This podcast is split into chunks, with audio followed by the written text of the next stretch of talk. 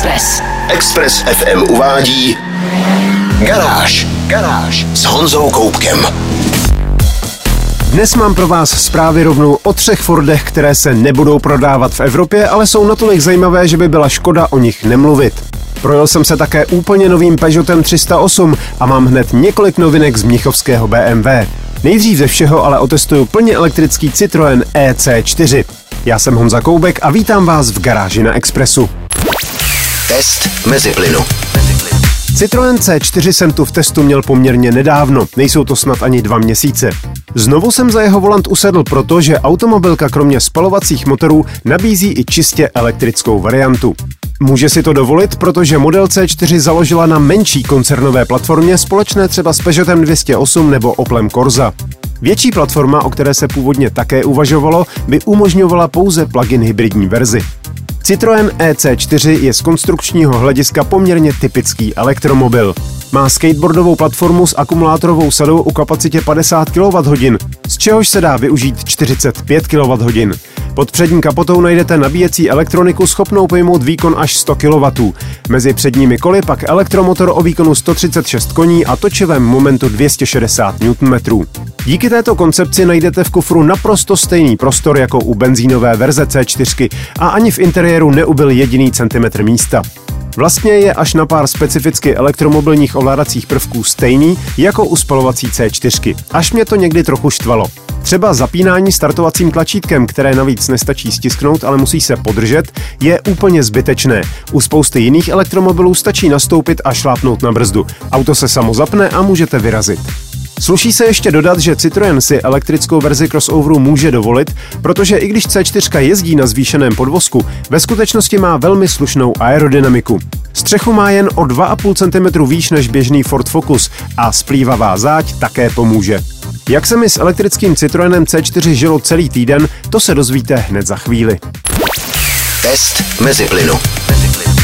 Posloucháte Garáž na Expressu a já testuju Citroën EC4, tedy plně elektrickou verzi avantgardního crossoveru.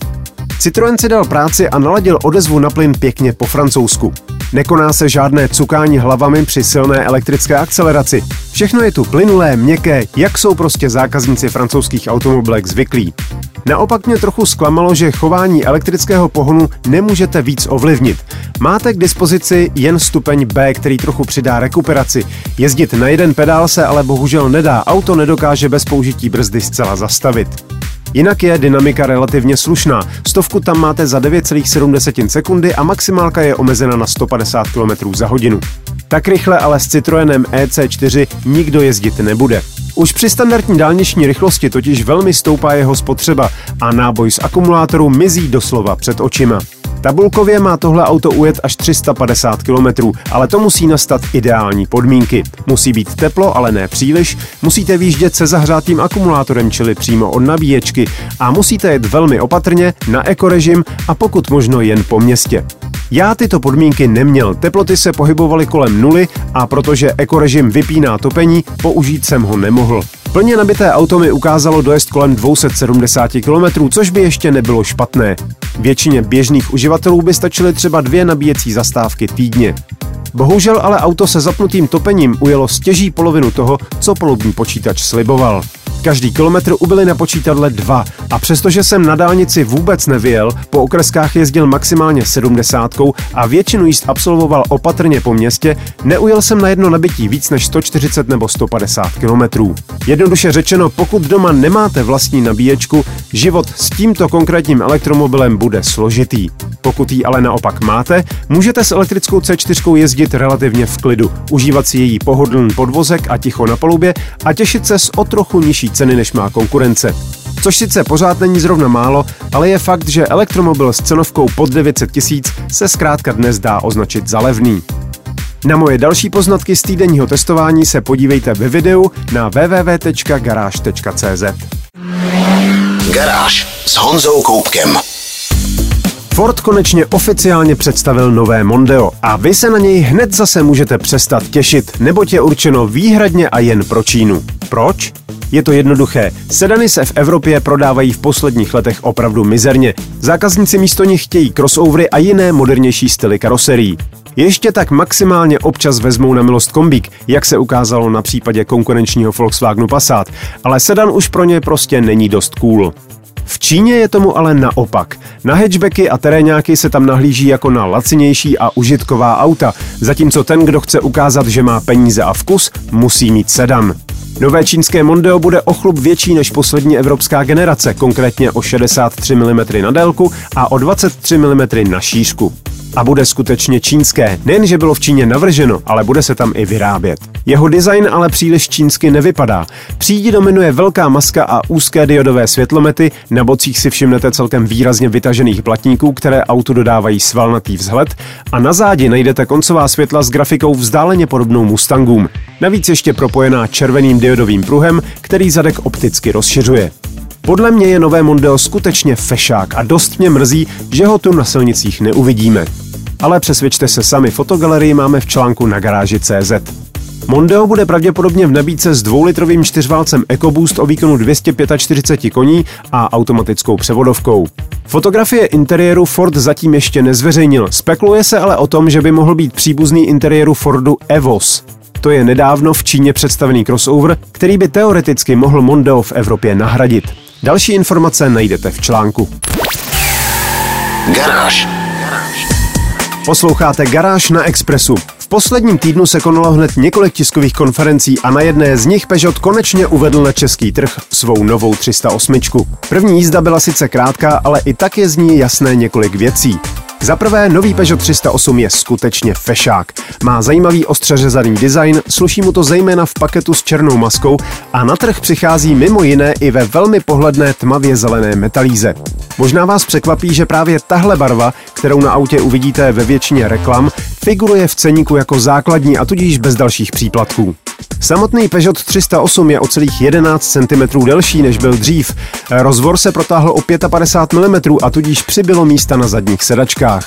Pod kapotou budou benzínové 12 stovky a naftové 15 stovky o výkonech 110 a 130 koní. Pokud zatoužíte po větší porci, budete si muset připlatit za plug-in hybridní variantu. Slabší verze má 180 koní, silnější pak 225. V interiéru najdete pro Peugeot typický iCockpit s malým šestihraným volantem a digitálními budíky nad ním. Nový je ale infotainment s přidanými funkcemi a přibyla i nová generace jízdních asistentů, mezi kterými nechybí tempomat s vedením v jízdních pruzích, s podporou automatické změny pruhu, automatickým snižováním nastavené rychlosti do zatáček a obcí a podobně. Do výbavy se také poprvé u modelu 308 dostávají LED Matrix světlomety, kamery kolem celého auta nebo systém nočního vidění. Při krátké první jízdě mě Peugeot 308 potěšil francouzsky pohodlným, ale nikterak zbytečně rozměklým podvozkem a velmi slušným odhlučněním interiéru. Další informace hledejte na webu garáž.cz. Garáž. Přichází na řadu dva zajímavé Fordy a opět ani jeden nenajdete v českém ceníku. To ale neznamená, že se nebudou dát koupit. Hned několik českých dílerů Fordu vám je totiž rádo přiveze. Pojďme začít jedním z nejprodávanějších pick-upů světa Fordem F-150. Možná víte, že existuje jeho sportovní verze Raptor a pokud náhodou ne a teď jste se začali smát, cože je to za nesmysl pick-up a sportovní verze, tak se smát přestaňte.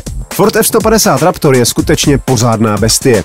Velký pracovní pickup s bytelným vysokozdvihovým podvozkem inspirovaným závodními traky a osmiválcem laděným na víc než 450 koní se schutí vydá ze silnice do Oranice, přičemž nemusí zpomalit a cestou ještě přeskočí příkop. A prodává se jak teplé housky. A aby toho nebylo málo, Ford připravil na rok 2022 vrcholnou verzi jménem F-150 Shelby Raptor. Auto dostalo masivní ocelové nárazníky, přídavná LED světla, děravou kapotu, dvě plnohodnotné terénní rezervy na korbu a především upravený motor s novým sáním a výkonnějším mezichladičem. Výsledkem je 532 koní a 826 Nm. Pokud by se snad našel někdo, komu by i to bylo málo, může se obrátit na firmu Hennessy Performance, kde umí ještě přidat. Ale to už si přečtěte v článku na garáži CZ. Druhé auto, o kterém chci mluvit, je také Raptor, ale Bronco. Oproti klasickému Fordu Bronco má širší rozchod, rozšířené blatníky, silnější motor a robustnější podvozek. Offroad s retro nádechem je kratší než F-150. Má 17-palcová litá kola s macatými terénními pneumatikami BF Goodrich o průměru 37 palců. Větší kola na žádném osobáku nenajdete. Bronco Raptor má zvýšený zdvih pérování, vpředu celkem 33, vzadu 35,5 cm. Světlá výška vzrostla o 12 cm. Podvozek má ocelové zakrytování motoru, převodovky i hnací hřídele a odolnější poloosy. A karoserie dostala výstuhy v B i v C sloupcích, takže je o 50% tuší ve skrutu. Pod kapotou je 3-litrový vidlicový šestiválec EcoBoost o výkonu 412 koní, takže Bronco Raptor utáhne na kouli přes 2 tuny. Další info a fotky obou terénních Fordů najdete na www.garage.cz. Garáž s Honzou Koupkem. Automobilka BMW v posledním roce zvítězila v tradičním souboji německých prémiových značek. Prodala víc aut než Audi a Mercedes. Dokonce si s meziročním nárůstem 9,7% zajistila rekordní prodejní rok, zatímco Audi stagnovalo a prodeje Mercedesu dokonce mírně klesly. Příznivcům BMW by se možná chtělo i slavit, ale ne všechny zprávy z Mnichova jsou pozitivní. Hned ta další totiž praví, že BMW ukončuje výrobu svých famózních vidlicových 12 válců. První poválečný německý motor tohoto uspořádání se objevil v roce 1987 právě v sedmičkovém BMW a její současná generace dostane rozlučkovou edici Final 12. A ano, vznikne skutečně pouze 12 kousků modelu M760i a navíc všechny zamíří lodí do Ameriky, kde je ještě politicky korektní takový motor prodávat. Od ostatních bavoráků se bude lišit jen minimálně 20-palcovými koly v šedé nebo černé barvě a na prazích štítkem The Final V12, neboli poslední V12. Nad koncem aristokratické motorařiny, mezi kterou vidlicové 12 válce bez zesporu patří, můžeme leda tak zamáčknout slzu, ale neznamená to, že by se u BMW nedalo koupit pořádně silné auto. Například takový model M8 Competition právě dostal facelift, přestože na něm upřímně řečeno není příliš věcí k vylepšení. Z ceníku zmizela základní verze, takže už koupíte právě jen silnější Competition s Twin Turbo 8 válcem o výkonu 620 koní a točivém momentu 750 Nm. Na stovku vystřelí za 3,2 desetiny sekundy a to se nebavíme o supersportu, ale o velkém Grand Toureru. Pokud si pořídíte balíček Drivers Package, odblokují vám u BMW omezovač rychlosti a místo 250 to M8 rozjede až na 305 km za hodinu. Další změny? Třeba podsvícená maska, větší displej infotainmentu, pár nových odstínů laku nebo karbonová skořepinová sedadla. Jak jsem říkal, žádné zásadní změny prostě nebyly potřeba. Fotky a další podrobnosti najdete na webu garáž.cz. Express. Express. To bylo z dnešní garáže na Expressu všechno. Videa a fotky k dnešním novinkám, stejně jako další nálož informací z motoristické branže, najdete jako tradičně na www.garage.cz. Najdete tam i moje video o elektrické verzi avantgardního Citroenu C4. Zvu vás také na svůj YouTubeový kanál Meziplyn, kde najdete moje vlogy a taky podcast o autech, který natáčíme s dlouholetým kolegou a kamarádem Honzou Červenkou. Díky za pozornost, mějte se báječně, buďte zdraví, jezděte rozumně a na Expressu naslyšenou zase za týden. Garáž na 90,3 FM.